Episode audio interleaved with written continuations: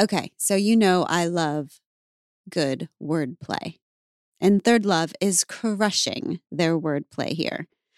When you have a bra that pinches or slips or just isn't comfortable at all, or is comfortable but isn't your style, you've got problems. How excited was Third Love when they thought of problems? Well done, Third Love. I see you.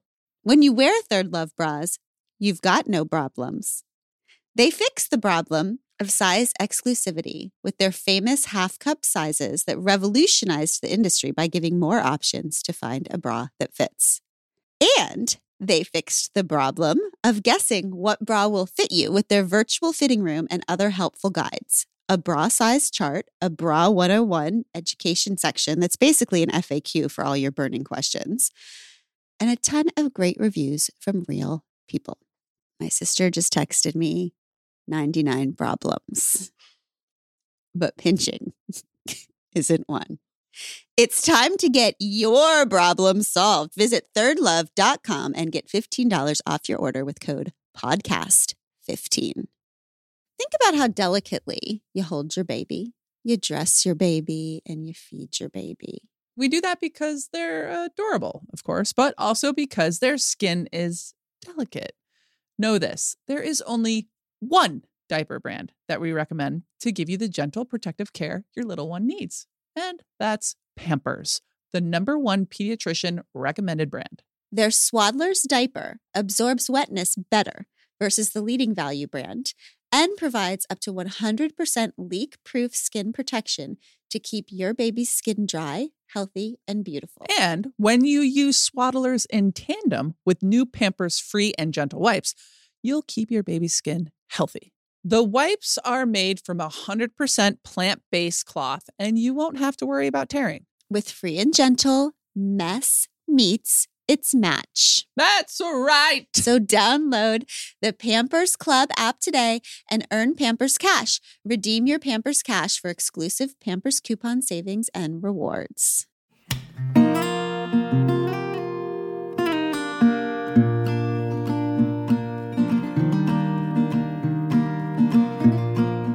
Hello Hi. and welcome to We Can Do Hard Things. It's good.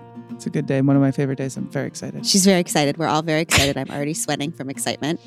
Um, Sissy, I know you've been real excited for this day. Yeah. Very much so. Yeah, because I have had a secret friend that you don't know.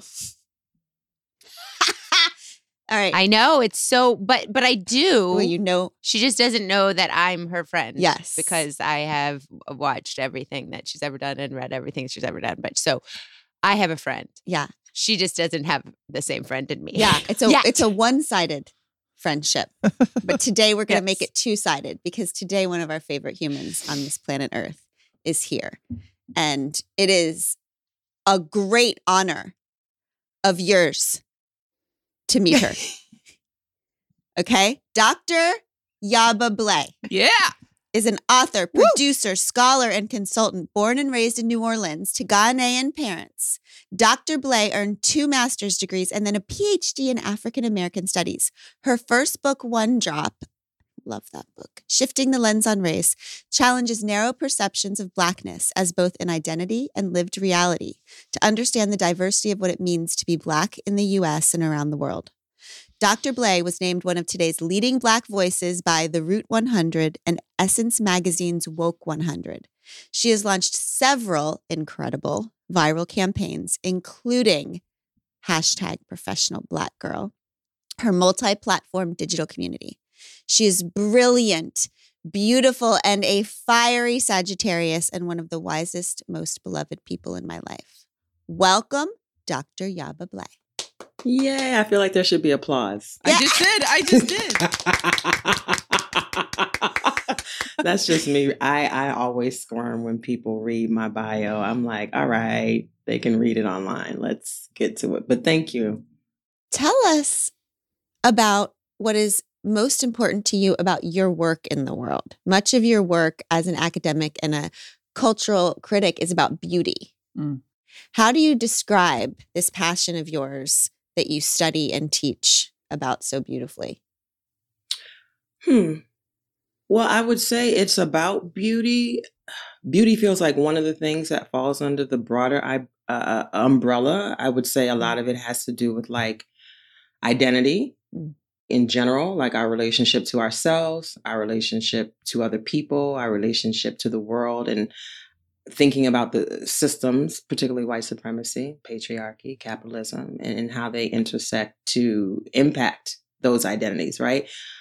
Beauty is definitely a huge part of my work. You know, I, I would say it is something um, I've been personally invested in, again, because as I think of my own identity growing up, uh, first generation uh, Ghanaian American in New Orleans, always having a question about, you know, not only my identity, but my value in comparison to other folks. And beauty is one of those measures, I think, of value that is largely comparative um, Mhm. and oppressive in a lot of ways. What's important to me about my work in general is that we think critically about everything Mm. that we take nothing for granted um, and always be open to seeing things differently. Like, that's one thing that I'm excited about every single day when I read new work, when I interact with new people, that someone gives me a new perspective Mhm. or uh, challenges me to think differently about something I've already thought about. Like, that's exciting to me. Mm. And I think for me, that is um, that's what learning is. Mm. And I think I'm uh, I'm a lifelong learner. I enjoy learning new things, and sometimes new things isn't like brand new facts that you've never heard before. It's just rethinking something or looking at something differently or looking through a new set of lenses as Mm. something you may have already thought. You know, I enjoy those moments. Like I thought I knew something Mm. and then somebody Mm. challenges me to look at it differently it's like ah, what else don't i know you know and it makes me want to now then go look into something else that i thought i knew you know so all of that to say i'm i'm big into critical thinking What a beautiful Ah. perspective. I mean, so many people Oh. feel the opposite. They don't like the disequilibrium of the Yeah. new thing that makes you rethink everything. And what a beautiful way to live that that's the goal, I know. the disequilibrium. So Yaba, you you just talked about growing up in New Orleans and you you said that compare you said beauty was oppressive there in because of the comparing. Can you talk a little bit more about specifically what was oppressive? well, i think no I, I mean beauty is itself is no matter who we are or where we are the construct of beauty is oppressive i Mhm. think particularly for women um it is oppressive as is in my lived experience for those of you who don't know and can't see me i'm black. And uh in the realm of blackness i would be described as very dark skinned right? And so in new orleans new orleans is a magical place with a unique history. It's a port city. And so there's always been movement of folks from different places in europe uh, different places in Africa because of the history of enslavement. And so many cultures, you know, coming together to create a unique culture. Um, but within that space, within what we will call the Black community, historically, uh, colorism is, is a huge experience to the degree that folks value, Black folks value, oftentimes has been measured based upon our proximity or lack thereof to whiteness. And I'm trying to simplify this as best I can because, of course, this is a whole dissertation in and of itself, right? But when we think about colorism, we're thinking about a system of hierarchical perceptions of value based upon our proximity to whiteness. So if you imagine a hierarchy with whiteness at the top and blackness at the bottom, there's a range of colors in between. Mm. And so, literally looking at bodies, I mean, just take it back even to the historical moment of an auction block. This idea that you should be able to know something about a person's value based upon what their Mm. body communicates, Mm. right? And in that context, the darker your skin was, the assumption was that's, you know, fresh off the boat, closer to Africa, and therefore closer to whatever characterizations of an African body there were at the time, closer to to barbaric, uncivilized. I can work you to death, right? Mm. And so oftentimes the highest uh, the, the the bodies that that that garnered the highest prices were the darkest because of how you could work them, particularly male bodies. So there's a particular masculinization of dark skin for mm. that reason. There's a feminization of light skin for the opposite reason. Like, what does it mean to be feminine and de- de- demure, right? White, fragile, mm. white lily.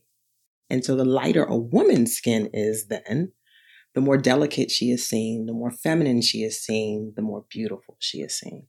So that's the truncated context mm-hmm. to understand my lived experience of colorism mm-hmm. in a place where communities were structured and built around folks' proximity to whiteness. So, you know, there's a group of folks there, um, self identify as Creole, gens de couleur.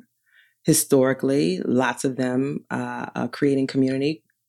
Lots of folks who who uh, escaped the revolution in Haiti, right? Also, not just white folks owning Africans, but light skinned folks, mixed race folks owning Africans as well. But in any case, creating a community in New Orleans, um, mm. somehow distinct from those other dark Africans, right? Mm. And so, in a lot of ways, the skin color was an attempt to communicate more humanness in their mm. proximity to whiteness. As a dark skinned mm, girl, I was very clear that I was dark skinned, not because I was looking in the mirror, but because folks were constantly telling me, you so black, you so black, you so black. And what's interesting, you know, in Ghana, I'm not the darkest color, right? My mm-hmm. father is much darker than I am. My sister is darker than I am. There are lots of people in creation that are darker than I am, but I wouldn't have known it. I was the blackest thing alive in New mm-hmm. Orleans comparatively compared to other folks who were also black. And so it was a constant point of reference, a constant point of reference, my skin color. Like if I knew nothing else, I knew I was dark skinned before I knew anything else about myself. Mm. I was dark skinned because it was mm. always a, a measure, um, I think, of my value, you know. And in so knowing that I was dark skinned, I also knew that I wasn't beautiful. Mm. The potential didn't even exist for me to be beautiful right? And again, not just in the New Orleans context, but then if I'm looking to the media to give me some insight into the rest of the world, the rest of the country, even when you look at quote unquote black media, there weren't a lot of images of women who looked like me and were being considered beautiful. Mm. Mm-hmm. Right. So in my lived experience, I always knew there was something different about me, but I also knew that it wasn't right because I also had the the I was going to say balance, but it wasn't necessarily balance. I had my lived experience in New Orleans in America, but then I had my lived experience in my Ghanaian community. And I would say not just Ghanaian, I would say non American, because my parents, you know, they were in community with so many African folks, not just Ghanaian, but Nigerian and, and South African. Like I grew up in a very diasporic community outside of you know my my my experiences with folks who were New Orleanian or African American. So in that global, dare I say, or that African diaspora community, again, I wasn't the darkest thing. Mm-hmm. And I saw lots of all my aunties are beautiful as far as I was concerned, you know. So I didn't have that same experience of folks pointing things out to me as much as I felt at home mm-hmm. and normal.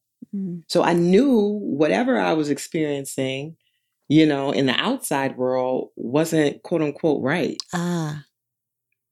Something was off. Mm. And so I'd always just been curious about what that was about. You know, where do we get these ideas from? Mm.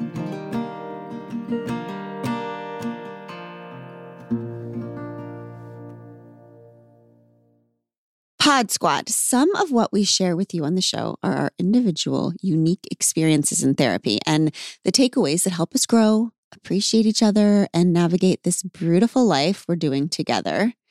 Thank you for doing it with us. But the things we talk about in therapy itself, these are things we wouldn't necessarily share with just anyone. I think there are a few things more important than finding the right person to share your deepest thoughts, feelings, and questions with like a therapist.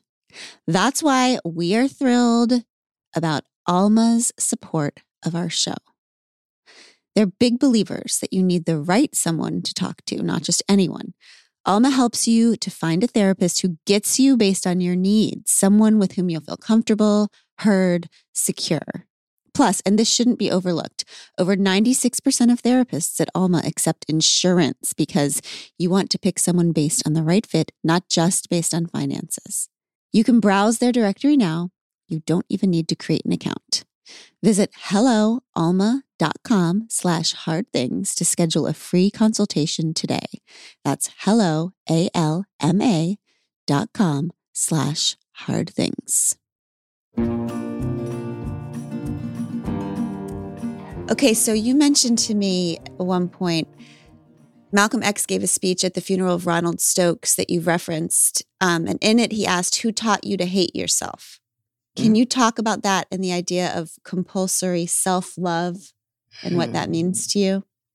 I have an image of that speech, um, particularly because, and again, Malcolm X, he's on a list of, of folks I admire um, for certain. But as I think critically, right, about a lot of what he taught us, a lot of what he talked about, it's so interesting. That speech, he talks about, you know, who taught you to hate the texture of your hair?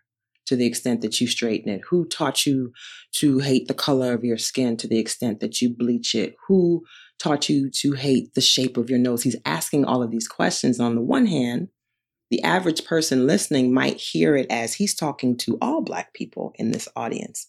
There's something in me that knows that it was very gendered you were mm-hmm. talking to women. Mm-hmm. And what's so mm-hmm. interesting when you watch a clip of that, the camera pans to that front row and it's three, it's like at least three black girls sitting there. And one of them is sitting there and she's looking like she is so over it. Like her hair is straightened, but you can see in her face, I don't want to call it shame, but it's something. Mm. It's like she's being made to feel shame because you're talking to me. My hair is straightened, mm-hmm. right? As I mm-hmm. sit here. And so what Malcolm is responding to, because he says, you know, before you start asking if, if Minister Elijah Muhammad teaches hate, you know, ask who taught you to hate yourself. He's essentially responding to the idea that the Nation of Islam, in its uh, pro blackness and black centeredness, is somehow anti white, which is historically, anytime there have been pro black movements, folks have called them anti white because we know that pro white movements have always been anti black, mm. right? And so he's mm-hmm. defending the Nation of Islam as he says that. But even with the best of intentions in so doing, right? I'm thinking of that girl sitting in the front row with her hair straightened, who is automatically being made to feel shame for, and I'm hesitant, but I'm going to say it this way for taking that option, mm-hmm. for making that choice, right? To straighten her hair. We can also argue that she doesn't have a choice. That's another conversation in a world that that positions your value, you know, in your ability to approximate whiteness. But we spend and by we I'm saying us and I'm also talking to brother Malcolm, we're madder at the individuals than we are at the institutions. Mm. You're talking to black folks about the options that they have taken and we're not thinking critically about the fact that those options exist right? So I think about my work on skin bleaching. He referenced skin bleaching. My dissertation is on skin bleaching in Ghana because my maternal aunt, I came to find out later, she died in her 50s. And so I learned that my aunt bleached her skin for most of her adult life, and that skin bleaching was a way of life for so many, not just Ghanaian women, but women, quote unquote, of color all over the world.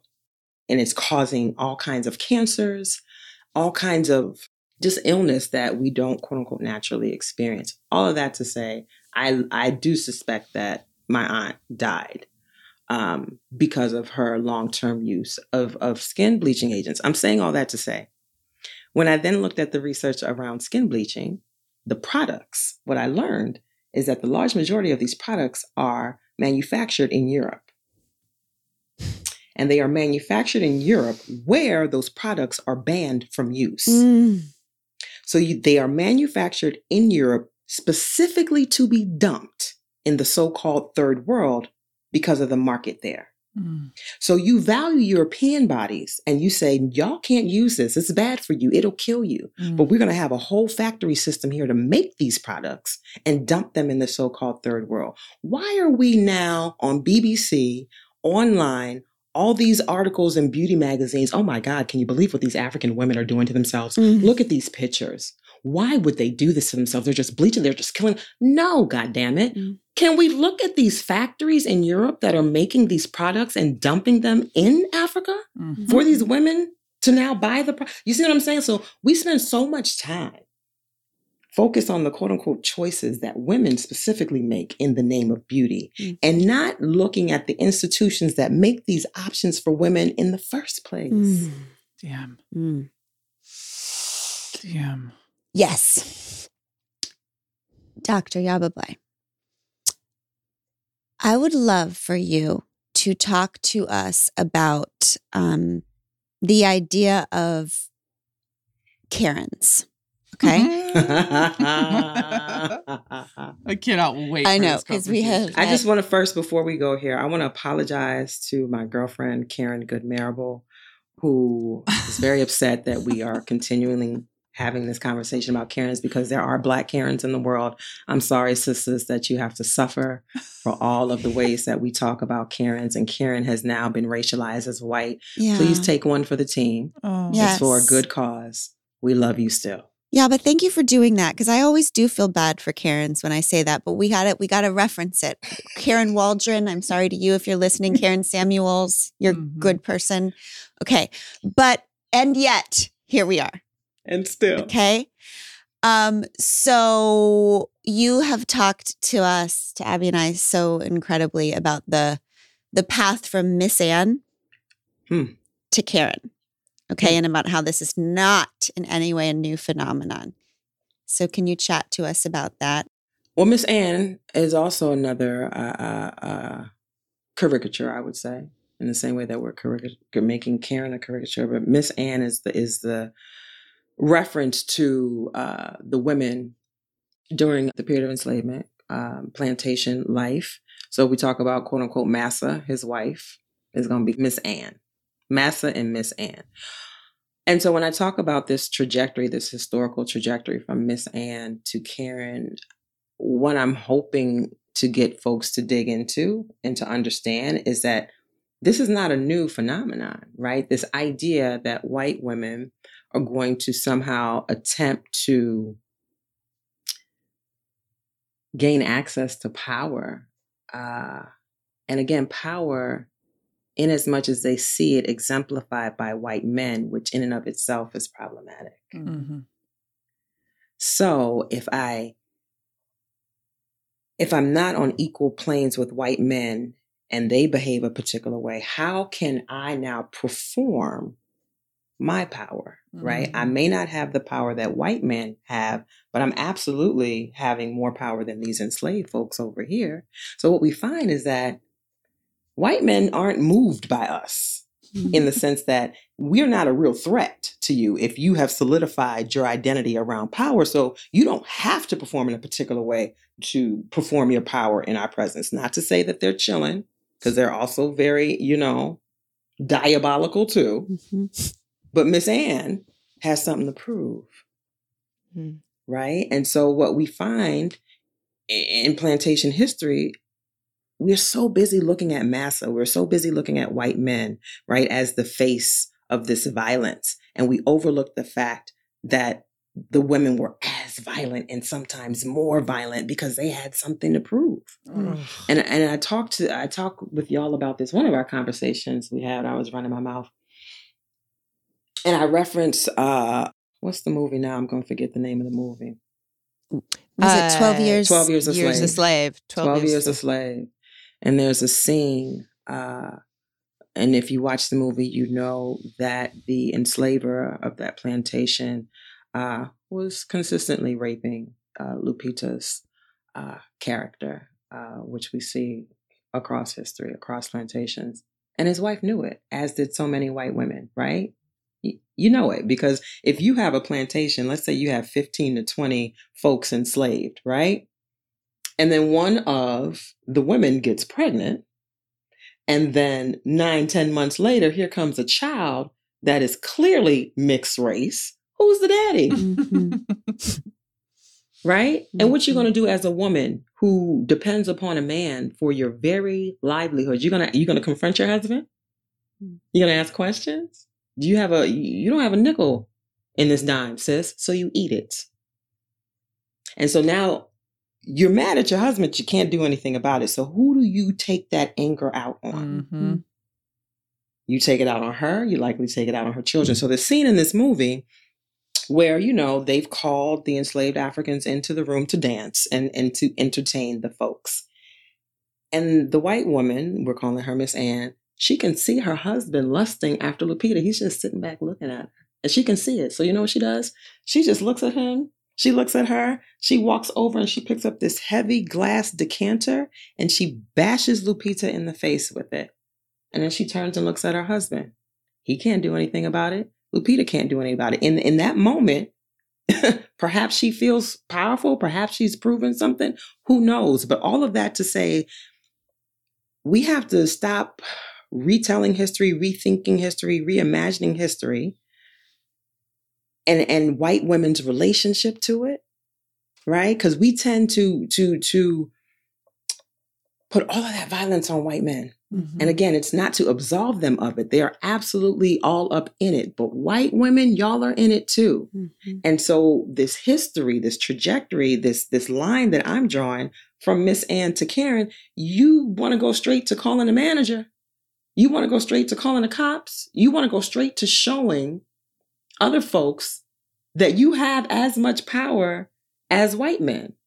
No? Mhm. You want to remind us that you may not be a man, but you're not black. Mhm. Mm.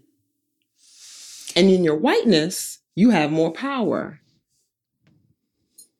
Mhm. And that Just power, how I see it. and that power, Dr. Blay, it is power, but it has been labeled, especially recently, as as in white women as fragility. Ugh. Okay. So I want to talk to you, or I want you to talk to me about that idea of white fragility, which we have come to, to talk about culturally as white women's inability to have any endurance or around conversations about race, and that it often manifests in every time race is brought up or white women are challenged what happens is that white women become so centering and defensive and broken about it that often tears happen and then the whole conversation is derailed. But that has been uh, ca- called not ironically by a white scholar robin DiAngelo fragility I, I have no noticed dr blay that you have some feelings about the word fragility and I'm wondering if you would share with us. Did you see it on my face? Yeah, I mean, I've heard it in your voice a few times. Um, you have such a poker mean- face. Yeah, but such a poker face. You know, these aren't thoughts that are well thought out. They are very much, uh, eh, I make no apologies about talking through my feelings, is how I feel, right? I don't separate my feelings from my thoughts, and I don't think we should have to. Mm. Mm. Um, it's some bullshit. Mhm. Mm.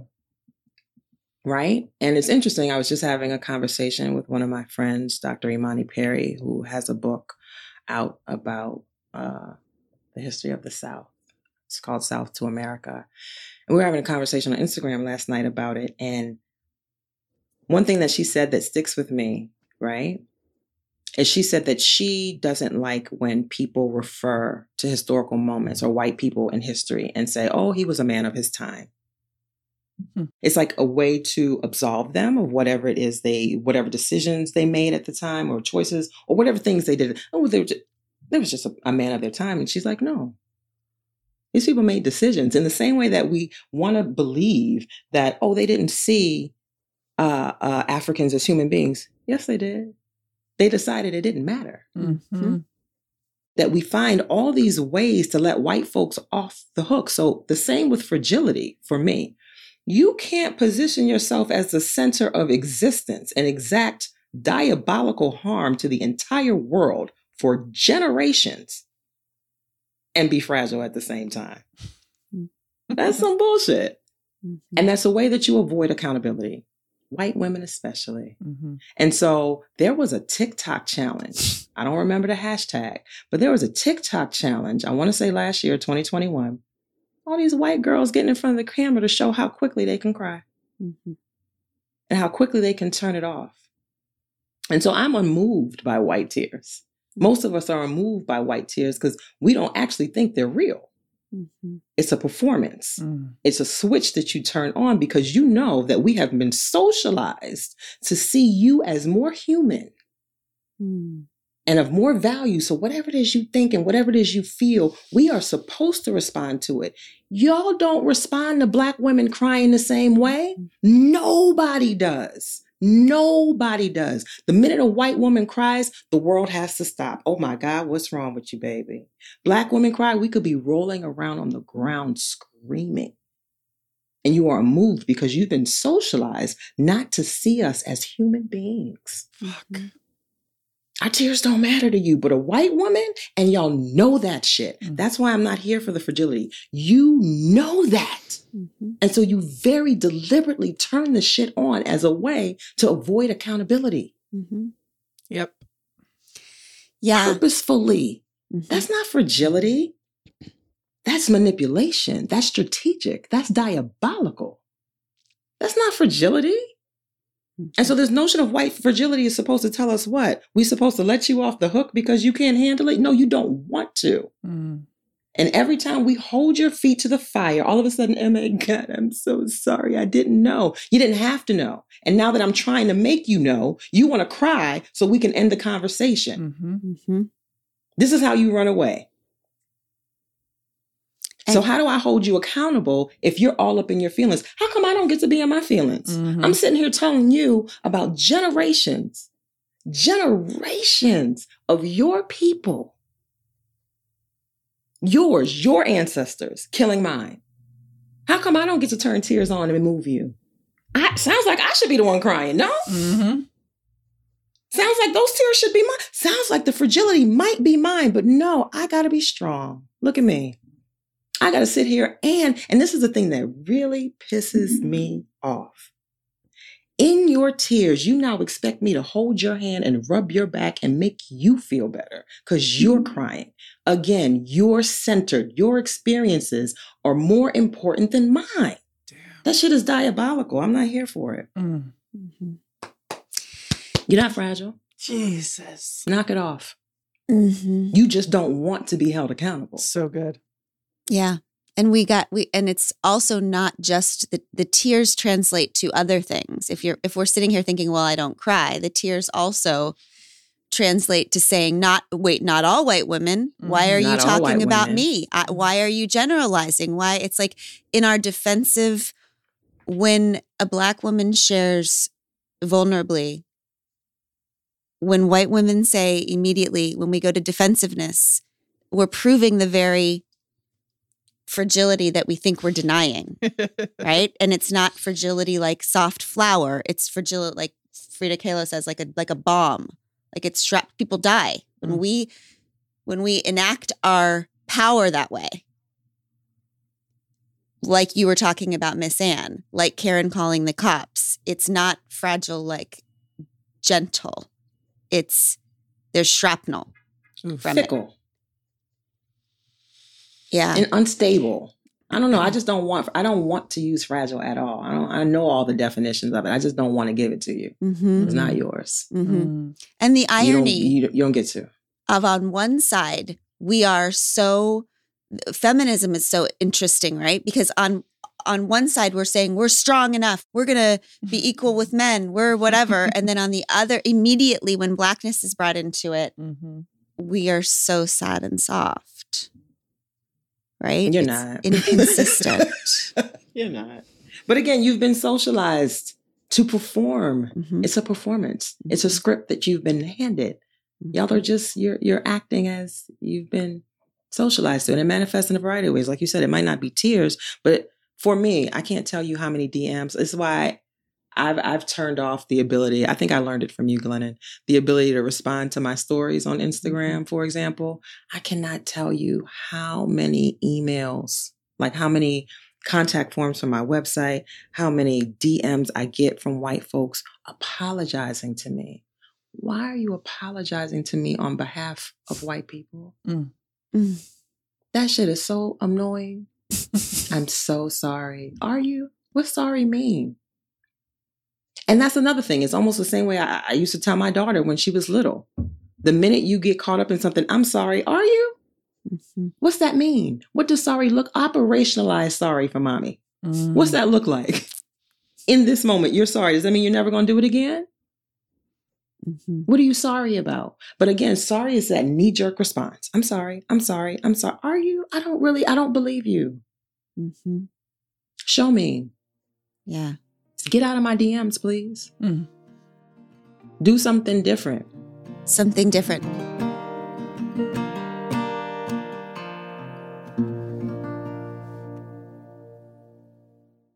With the 2024 Games in Paris on the horizon, I've gotten nostalgic about my international career. And when I look back, there are a few things I would have done differently to make sure I made the most of my time abroad. And one of those things was to learn a non English language more fully. A daunting task, yes, but a much easier one when you consider that Rosetta Stone can get you fast language acquisition through their intuitive, research based dynamic immersion approach. That's why they're the most trusted language learning program and have been for years with millions of users and 25 languages offered. Whether it's Dutch, Arabic, or Chinese, don't put off learning that language. There's no better time than right now to get started. For a very limited time, we Can Do Hard Things listeners can get Rosetta Stone's lifetime membership for 50% off. Visit rosettastone.com slash we can. That's 50% off unlimited access to 25 language courses for the rest of your life. Redeem your 50% off at rosettastone.com slash we can today.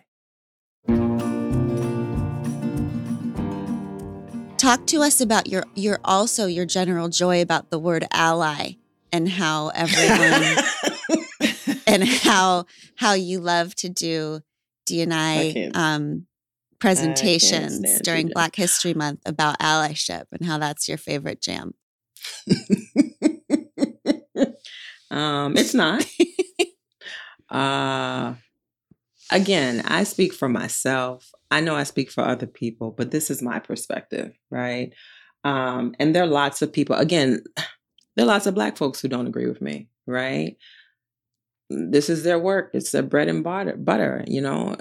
God bless you. It's not mine. And I tell folks all the time, I'm like the anti DEI, DEI person. You know, I get called in and and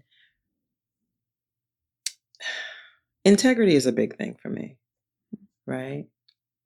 And and I think about this quote unquote moment that we in or have been in for the last two years. And so many folks are wanting to be anti-racist, wanting to learn and know better so they can do better. And again, God bless y'all. But what I have found is that folks really want somebody to come in and tell them how not to get in trouble, how not to be called a racist, Mm. Tell me what to do real quick. And we'll throw great money. Thank you. Trust me, I'm cashing the check. We'll throw great money at an hour. Mhm. You want me to come in and speak for 60 minutes, 15 of which is going to be Q&A, Mhm. and somehow think that you've done something one time. Right? And so then when I come in and I say I don't have a checklist, I don't have a resource list, I'm not guiding you to do anything. This is the in, this is not even the introduction to the conversation. This is the preface. what else are we going to do? How many more times y'all want to talk? Oh, you don't want to do anything else. And so you want to be able to walk away from this. You want to put my face on your website. You want to Mhm. then say to somebody, we had Dr. Blay come and talk to us during Black History Month last year. And now we are X, Y. And you will not put my name on that shit. Mhm. And so for me, when I say integrity is a big thing, and it's interesting because I've had a lot of colleagues, black colleagues, right, say to me, Oh no, girl, take the money. It's reparations. And I believe that, right? But also to to what end? Because the money is great and I'm able to do things with it, but at the same time, it's my name. I don't have anything in this world but my name. Y'all don't get to do with my name what you want. And so you're going to be out in the world performing anti racism and saying that I gave you a gold star? You Mm. lie. Mm. You won't put my name on that. And so for me, I, hmm, it's not that I don't want to do the work. I only want to do the work with folks who want to do the work. hmm Mhm. and not everybody wants to do the work. And so all of that coming back to your shady question, Jeff Glennon. um, ally. It's not my jam. And not to say we don't need allies, but again, I I love language. Let's think about the emotion, the thoughts, the words, what the words generate, right? And so ally, take this example. I prefer the word accomplice right? And I said this the other day in in a, consulting situation, and one of the participants said, "Yeah, but if you look up the definition of accomplice, it, it, there, there's crime in there. It, it, it's like this idea that somebody who's willing to work with somebody to commit a crime, and we shouldn't be committing crimes." And I'm like, "That's exactly it. Think about it emotively, right?" So, Abby. If I call you at two o'clock in the morning, I'm like, yo, I need you to be my accomplice. I gotta take care of this. What's Abby gonna do? Abby's gonna grease up, Mhm. get in the car, and come get me, knowing that she's taking a risk, knowing that she could get in trouble with me, but knowing that I need her and it needs to get done. Mhm. If I call Ally, uh, uh, Abby and I say, I need you to be my ally, emotively, okay, well, how can I support you? Mhm. hmm Mhm. She don't have to get in the car. Yeah. She don't have to put any skin in the game. That's right. Mhm. She can just support me from a distance. So for me, again, right or wrong, y'all can come with the definitions and the actual. I don't care. I'm talking about how it feels, Mm. Mhm. right? So when you say to me, I want to be a better ally, I don't need an ally. I don't need your support from a distance. What are you willing to give up? hmm What are you willing to lose? That's right. You're not willing to lose anything? Stay over there. Talk amongst yourselves. I don't need you. But when you come at me like, yo, how let's go. I want to be your accomplice. Oh, okay, let's go then. Mhm. Let's burn this shit down. Now we can talk. Mhm. But I, and that's me. That's how I roll. Somebody else will roll differently, Mhm. right? But for me, I feel more supported, more affirmed by the idea that somebody's willing to lose something because they know that it needs to get done. I'm willing to lose something. I'm all over the place, but stay with me. No, you're not. For example, and this might be a problematic analogy, but I'm going to use it still. Nobody has to teach folks that animals' lives are valuable. If you see an animal being abused, People jump. Jesus. Mhm. nobody, there is no conversation. We don't have to go back and forth about history. I don't have to hold your hand. The puppy is being abused. The people didn't feed him. You're ready to jump because Mhm. it's not right. Mhm. Why do we got to have all this conversation about inequity? Mhm. Why do we have to have all of this conversation about inequity? Why do I have to prove it to you? And then why do I have to hold your hand to do something different? That's what it feels like with allyship. So not only do I have to have the experience, not only do I have to organize my own self, my own folks to, to fight against it, but now I also have to tell you how to fight against it too. Just fucking leave me alone already. Yes. Mhm.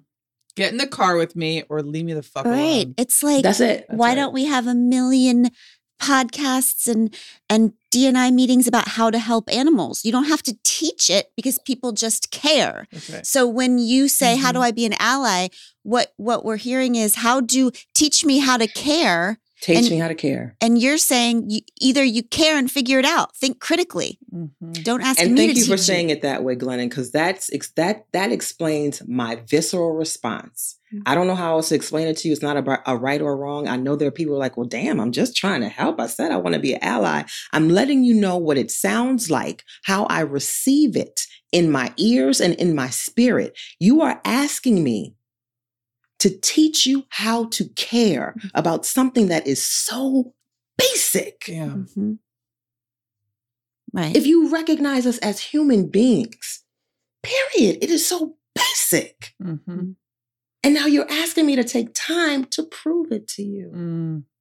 if our children, if white white people's children were dying, were we would just figure it out. We wouldn't be going, how can can people have a podcast for us? Like can people we would figure it out, Mhm. but we don't care enough to figure it out. Not only would you figure it out, you would demand that everybody support it. Mhm. It Yeah. wouldn't even be an option because we would call that human.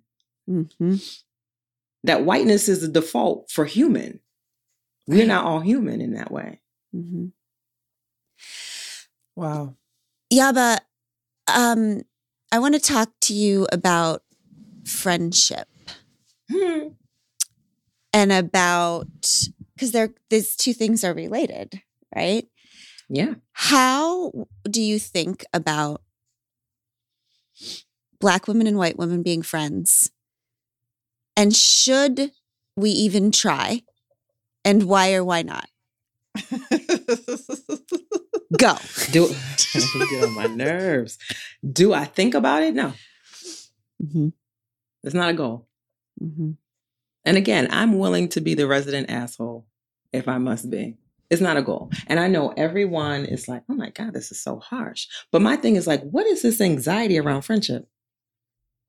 Why is it a goal? It seems so forced, right? So think of your same race groups. Don't bring the other people in. Y'all just being white people in white people land. Mm-hmm. Is there an anxiety about being friends with everybody? Are you worried about being friends with everybody? Is friendship a marker of anything? Why is that the goal? Mm-hmm. I don't know that friendship solves anything necessarily, Mm-hmm. right? So this this, this question of should did you say should or can Can. black can can black women and white women be friends? Sure, they can. Okay. I mean, friendship looks different for so many people, right? So there are lots of black women and white women who are friends. You would have to talk to them about, I guess, the standards of their friendship. But here, the disingenuous vibe for me is can black women and white women be friends? Why is that the goal? mm-hmm. What else is happening besides the black and the white? Do we have common interests? Mhm. right? Do we like the same music? Like, what are the other ways that we make friends? Do we have the same, you know, twisted sense of humor? like, do we do the same things? How does black and white become the, can we be friends? I'm sure we can, but not all black people are friends. Not all white people are friends. So, black, like, you see what I'm saying? Yeah, Like, totally. for me, I guess, like, when we skip all that other stuff, I'm like, we should just be friends. Why? What's that about to solve? mm-hmm. So what? So, sure. Okay, sure. And they is it just more cover?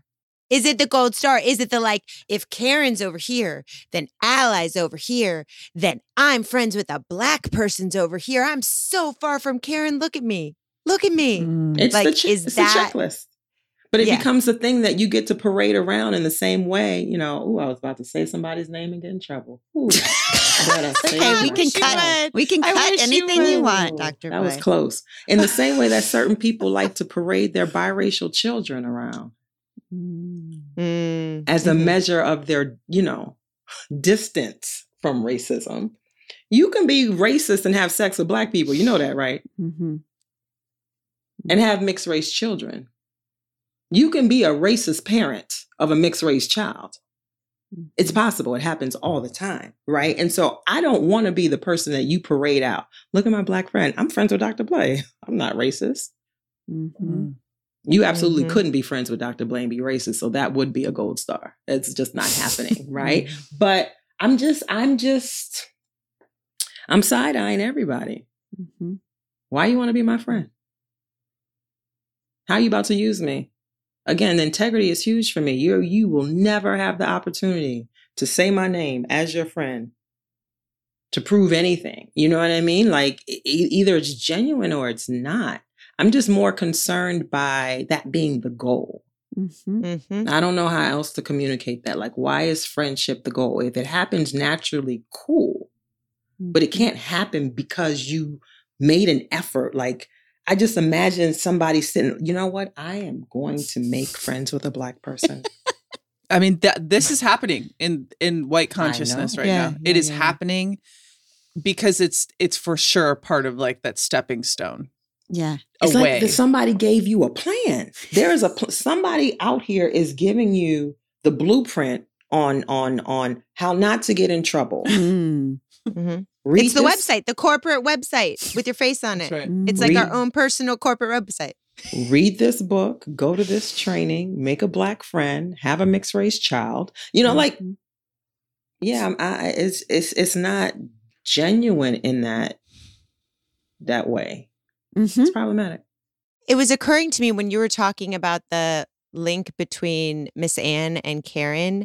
I feel like so many white folks don't understand that there's like this huge chunk of time between those two where we, our sense of entitlement, consciously or unconsciously, in my parents' lifetime, in Jim Crow South, in our parents being alive, Black people were not to, allowed to look white people in the eye. They had to move off the sidewalk when white people were walking by.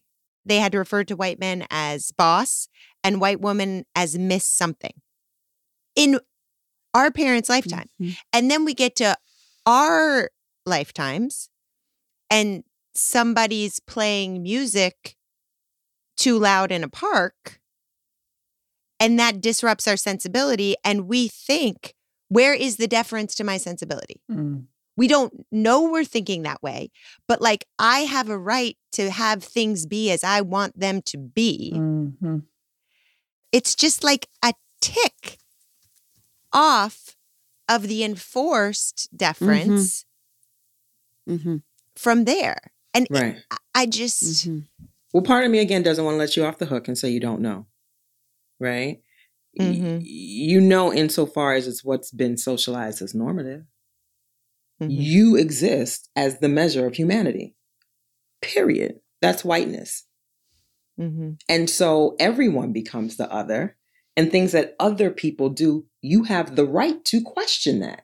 You would never Mhm. allow it to happen the other way around. Mhm. So you know. yes You know. yes Mhm. Right? I, again, spend too much time on Instagram, but there was this video going around of there was a family. I want to say, I don't know where they were from, but they were brown. They're having a celebration of sort. They're in the kitchen. Their white woman neighbor walks into the kitchen and says, Can y'all keep it down? Uh-huh. Walks into their house. And when I say they cussed her out and chased her out, and we can look at it online and laugh, but it's so real. Yeah, but that's what happened to you. That's how we became friends. That's what happened to you on Instagram. Don't wake it up, Glennon. Sorry.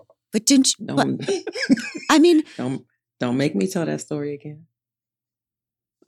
okay, but We you know can- what I'm we saying? We can That- share the link. We can share the link. The people can go back to our conversation. But yes, what I want to call it, sister, is an inheritance. Mhm. Mm. yes It is what you have inherited. You talk about your parents' time. You know, your, do you remember your grandparents? Did you know your grandparents? yes You did. So imagine their Mhm. time. Did you happen to know your great grandparents? Not really. i not while i was living but Okay. i know uh, their story yes Yeah, yeah. No, but some folks, you know, some folks grow, you know, they knew their great grandparents, but like if you were to do the work of opening or, or charting a family tree, you can, somebody knows the name of the person who owns somebody.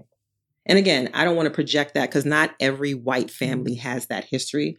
Some white folks were very poor themselves, right? I don't want to project that onto your family history, but it is to say, we talk about the history of enslavement and colonization as if it's so far away. That's right. Mhm. Mm-hmm. And it's not, Mm-mm. right? And because it's not, you can't easily run away from it.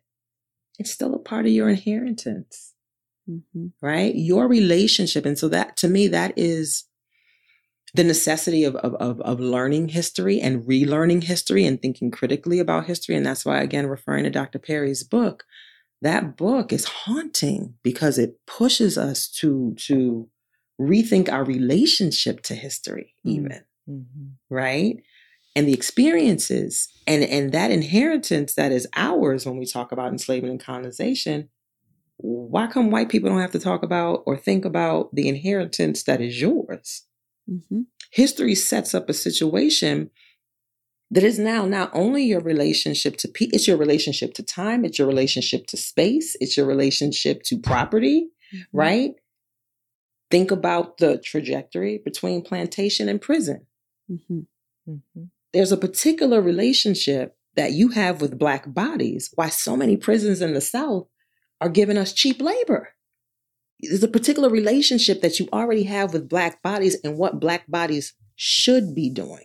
When you talk mm-hmm. about inequity in pay why should black people make as much as white people doing the same work? Mm-hmm. Because you already have you've inherited a relationship to black people to black bodies that was established generations before you. No one had to sit you down and say look this is your relationship to black people Mhm. you're a white person and black people are these people and they no one had to tell you that you watch it you witness it you experience it it's your inheritance And we don't have to think critically about our inheritance because we're No. taught all of that as Black history. We're not taught it as white It's history. good. it's white history We are taught this is Black history. These people were enslaved. We're not taught this is white history. These people were enslavers, Ugh. right? So we don't exactly we don't look at it through our It's own good. I mean, I think of it. I my baby, one of my kids was just watching *Handmaid's Tale*. They're studying it as dystopian. Mhm. Okay, and we just had this conversation about how it's if it's history, like it's dystopian because it's a white woman, but actually everything that happened just happened in this country not too long ago to black women, and still happening it's still happening, but we see it as dystopian. Like it's history and it's now. But we're also, seeing what is white your women- relationship to that word history What is my relationship to history? maybe not yours but people's Mhm. I got lots of books on my shelf, right? There are lots of books on library shelves. There are lots of books on Amazon. We'll call some of them history. Mhm. Think about our experience as being educated. Someone made a decision about which books we would learn history from. And as children, we're not ever taught to question history. Mhm. History is presented as a fact. Mm. We are never taught to think cris- critically about history because it is a fact. Well, now that we're adults, let's think critically. Some white man made a decision about which parts of history he would put in this book for a reason. The history you're going to learn about the United States in the United States is so much different than the history of the United States you would learn if you lived in the UK Mhm. people are making decisions about what stories they're, they're telling for a reason because they want you to have a particular relationship to the place to the time to the people Mhm. it's strategic Mhm. doesn't mean it's true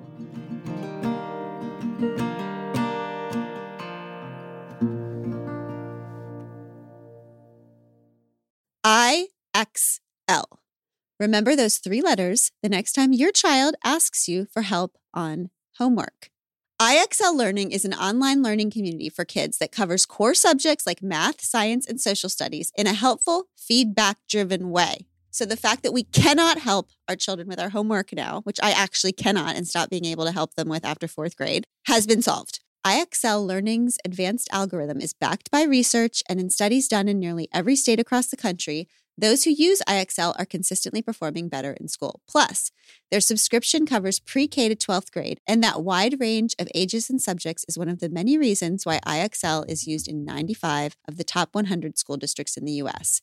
Make an impact on your child's learning. Get IXL now, and We Can Do Hard Things listeners can get an exclusive 20% off IXL membership when they sign up today at IXL.com slash we can. Visit IXL.com slash we can if you cannot help your child with their homework anymore. And there, get the most effective learning program out there at the best price. So much we've discussed inside of white supremacy requires that people live in opposition to white supremacy, which means that there's so much lack of freedom because you are resisting something instead of being able to create the thing that you want to create. What is your hope for your granddaughters living inside of this system that they live inside of? What do you hope for them for their lives as Black girls? Hmm. I mean, I want them to be free, Mm-hmm. you know, and freedom looks different every generation. Mhm. Right? And so freedom in that regard, just as individual black girls, I want them to be free to be whoever it is they are, right? I want them to know themselves enough to to aspire to live their freest selves, even if I don't like it. It's good. Even if I don't like it. Mm-hmm. What's most important is that you feel free in your spirit. Mm. right? And I feel like that is something I've inherited from my father. You know, it's something I've attempted to to pass on to my daughter. That even if I don't like it, it's your life, Mm. right? I want them to know freedom, however which way they define freedom for themselves. How do you define freedom? I mean, eh, very similarly, just in terms of, I, I don't really even have the words. It-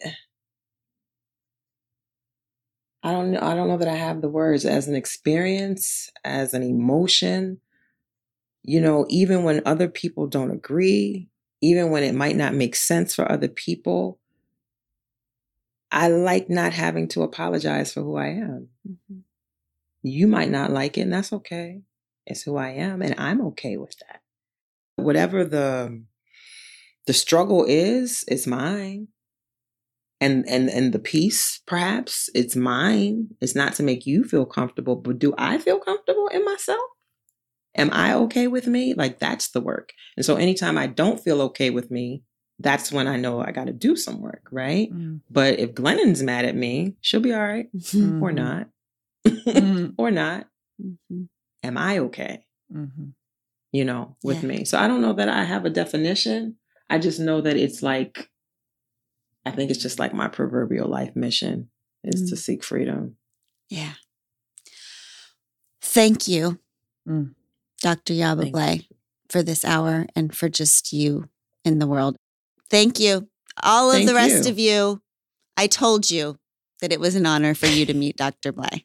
You're welcome. You are most welcome. I also want to I want to give a big shout out to your mother. I know you're trying to keep us separate from one another, but mom, I'm here. I can't wait till we meet. I've already been told that we have a secret love affair. And so I can't wait to meet you. Glennon is covering her face because she can't believe that I did this. because she's but going I so cannot wait to meet you, Mom. I'm so excited. I'm uh, officially in the family. Pod squatters, you have to understand that my uh. 70 year old white mother is so obsessed with Dr. Blay that I she sends me furious texts about everything that that Yaba's pissed off about. Mhm. Just p- paragraphs. She's also pissed off about the casting of whatever Yaba's just said. She's pissed off. But to me, that is such it is such an honor that your 70 year old white mom is paying enough attention Mhm. to anything that's happening in the world from a critical lens to say, you know what, she's making some good sense. Yep. Mm. She's the coolest. And make sure she knows that I'm listening. That Mm. means a lot to me. Mhm. Mm. Dr. Yaba, last year, Oh, she's she spent the entire year. I'm not I'm going to try to explain this. She realized that she never understood the history of America. And she was so upset by that that she read literally 50 books. Mhm. She went on pilgrimages to like museums, to monuments, to whatever. She had an entire room in her house of 19 poster boards with a timeline where she had mapped every like Every civil rights moment. court cases, race, like marches. She was like, I will understand what happened just just so she could understand what happened. Remember her She- notebook, sister? Her notebooks God, her full of notebooks. dates and notes, and she would sit for hours and time. And uh, if you want to know where I get my just keep trying, I was just going to say that. I, I was just going to say the apple has not fallen too far here, sisters. You two I are the it. exact fucking I know same. I know that y'all are entertained by it and I am too, but no. Shout out to your mom Mm, for real. Cause she doesn't have to do that. That's right. mhm, She don't have to do that. Not at 70. mhm, And she's doing it because she wants to. mhm. Mhm. She's not out. She didn't she didn't ask you to hook us up. She's not out here telling people that we're friends. No. She's not ready to par- parade me in front of her bridge club as her black friend, right? She's in her room minding her business That's with her poster boards Yes. and her books That's right. for herself. Mhm. That's what I'm talking about. Mom is Mhm. all right with me. Oh, well, Mm. now she's going to be insufferable. Um, thank you, Dr. Blay. We love you forever. we love you so much. Love you too. Thank you. We Can Do Hard Things is produced in partnership with Cadence 13 Studios. Be sure to rate, review, and follow the show on Apple Podcasts, Odyssey, or wherever you get your podcasts. Especially be sure to rate and review the podcast if you really liked it. If you didn't, don't worry about it. It's fine.